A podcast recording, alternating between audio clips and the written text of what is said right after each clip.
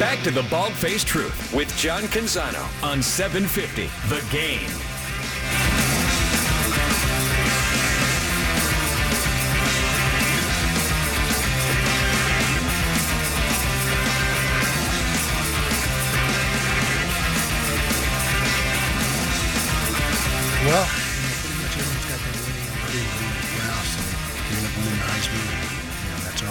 Been uh, talked about. So, so we love that role. We love the the uh, chip on our shoulder, the the uh, nobody giving us a chance, and we seem to thrive in that capacity and in that in that world. And so we'll see.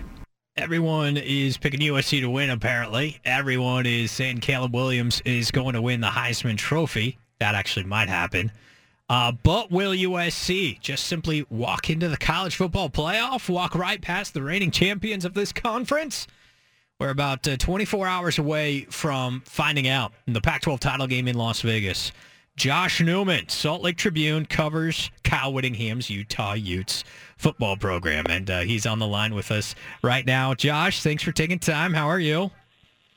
I'm well, Judah. How are you?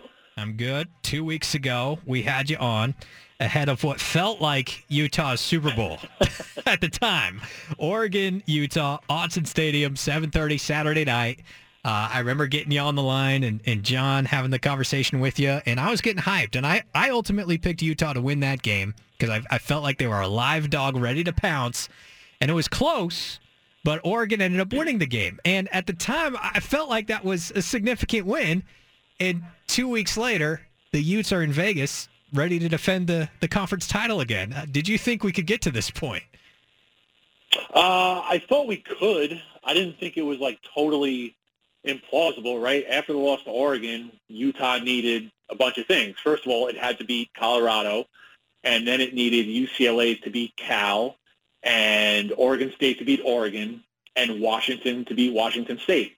Again, that's asking a lot, but all of those things, it felt possible. It felt plausible. And, you know, UCLA beats Cal. Utah is handling Colorado. You know, they're up 42 nothing at halftime. But in the middle of that Utah-Colorado game, Oregon is taking Oregon State behind the woodshed. I think it was uh, it was 31-10 at one point. And at that point, I am literally up in the press box at Colorado, you know, beginning to scratch out a quick list of like which Utah players I think would opt out of a bowl game. You know, that's where things were. And, you know, Oregon State scores, Oregon muffs a punt, Oregon State again, Oregon State gets a stop on fourth down, and all of a sudden, Oregon State wins that game. Uh, Washington beats Washington State late Saturday night in the Apple Cup, and all of a sudden Utah's back in the Pac-12 championship game, uh, fourth time in five years, uh, fourth straight time if we don't count the weirdo COVID season. And here we are. You know, Utah has, you know, they are responsible for USC's lone loss, 43-42, back on October 15th. And, you know, there's a lot at stake here. Obviously, you know, I've been talking about it all week. I'm sure you have as well. If USC wins, they go to the college football playoff. First time a Pac-12 team will have been to the playoff since 2016.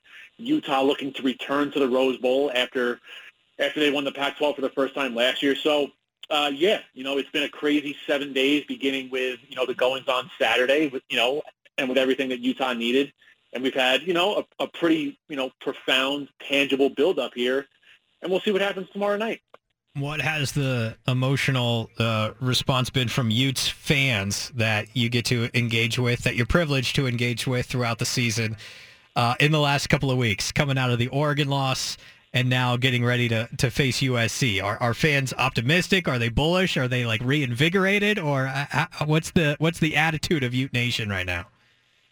It, you know, not to cop out, but like honestly, it might be it might be all of those things. Like it, it's been a it's been a really crazy roller coaster, not just this week, but like this entire season. Right, the season begins, you know, coming off the Rose Bowl. Right, you got all these guys coming back with Rising and Brant Kuithe and Dalton Kincaid and the secondary, and they begin the season ranked number seven, and they go into the swamp.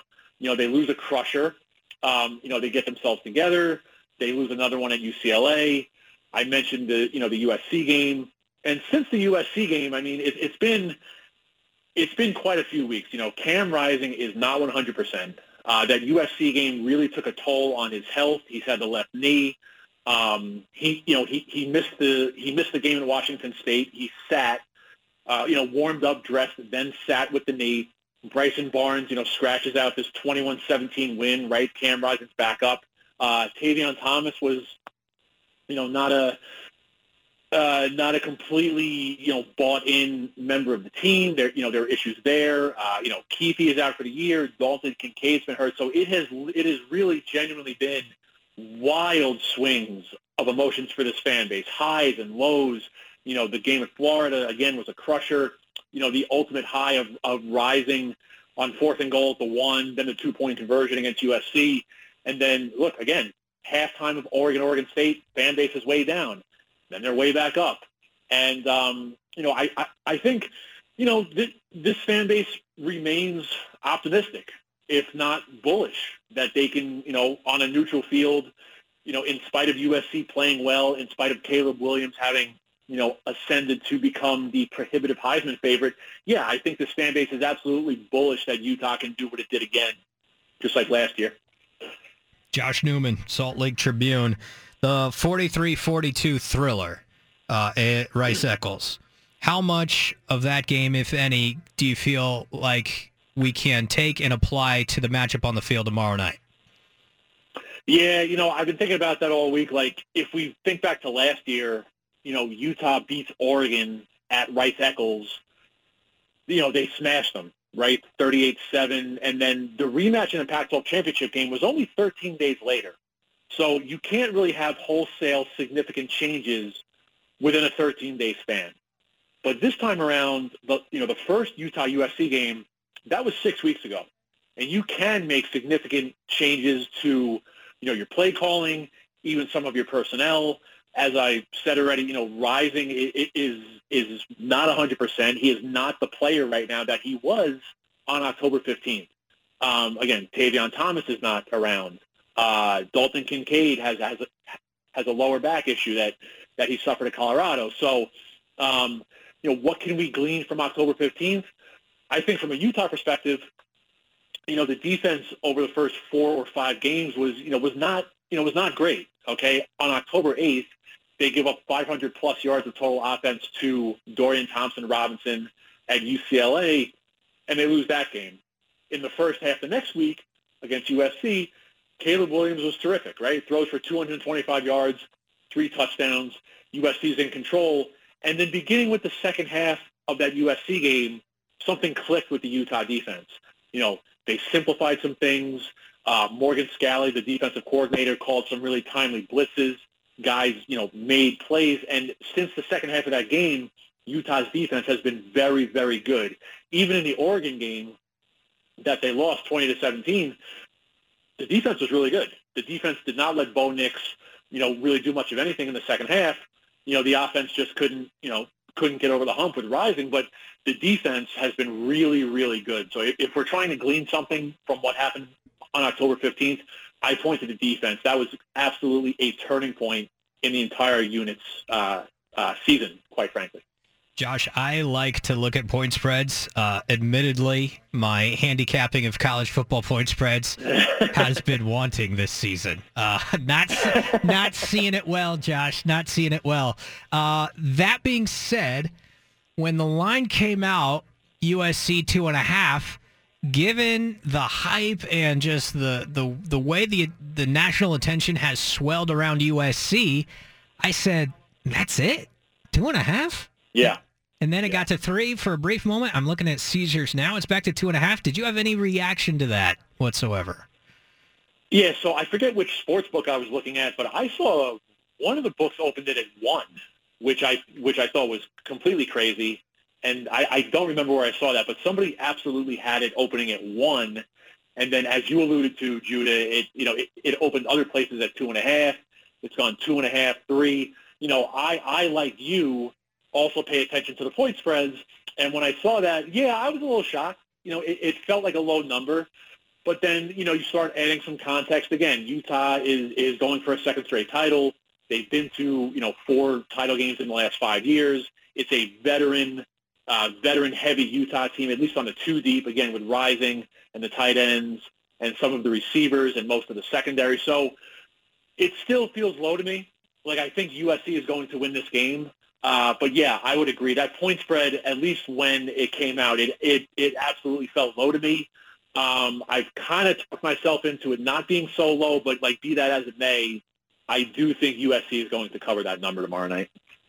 What is the latest with Tavion Thomas? I know he's been in the news this week. Yeah, Tavion Thomas is uh, no longer a member of the um, of the Utah football program. Uh, that came out. He announced it himself on social media last Friday, one week ago. So he is citing uh, a toe injury suffered in the Oregon game on November 19th. Uh, you know, he's shutting it down, uh, getting ready for the East-West Shrine Bowl, which he has accepted an invitation to, getting ready for, for the NFL draft in April. Um, you know, tough year for Tavion Thomas. There was a lot going on there. You know, his uh, uh, the the aunt who who raised he and his siblings died in late September. Uh, he took a trip back to Dayton, Ohio, where he's from, to you know to deal with the family stuff. He you know he hadn't been home in uh, quite a long time before you know before he got home, and then you know there was a uh, a suspension uh, for disciplinary stuff. Um, you know, he had a he, he had a uh, a lesser role. His role increased, lesser again. Uh, he did not travel to Washington State, and then, you know, against Stanford on November 12th, he looked better in the Stanford game, better than I'd ever seen him in two years. Right, 22 carries, 182 scores, and you thought you thought that Tavion was, you know, quote unquote back, right? But you know that was that was not the case, right? So you had Stanford he had, I think, 16 or 18 carries against Oregon, and that was the season. And you know, it's a it's a complicated legacy for you know for Tavion Thomas, right? He he was a late JUCO get in the spring of 21, and just this revelation last year, right? He had some ball security issues early last season, but it came back around to him. Uh, 1,100 yards, uh, a single season program record, 21 touchdowns last year, just a complete force of nature down the stretch for Utah and unable to replicate that this season, you know, for, as I've said, you know, a, a variety of reasons. So, um, you know, 2021 was special, you know, for Tavion. Uh, 2022, for a variety of reasons, was, uh, you know, was quite a mess. Josh Newman covers the Utes, Salt Lake Tribune. George Kliavkoff, Merton Hanks gave their little uh, Zoom presser uh, this morning. I, am sure you were a part of it. Kliavkoff was asked about the importance of USC making the college football playoff potentially. I thought his comments were interesting. Uh, here's how the commissioner sounded earlier today. I, I think it's incredibly important that um, one of our teams makes the playoff. You know, it's been one of our goals, and we've been building a multi-year football strategic plan to make that happen. That, that said, I don't have a rooting interest tomorrow. We, we, we, we love all of our teams, and we think there's a great opportunity for multiple of our teams to be in the year six bowls.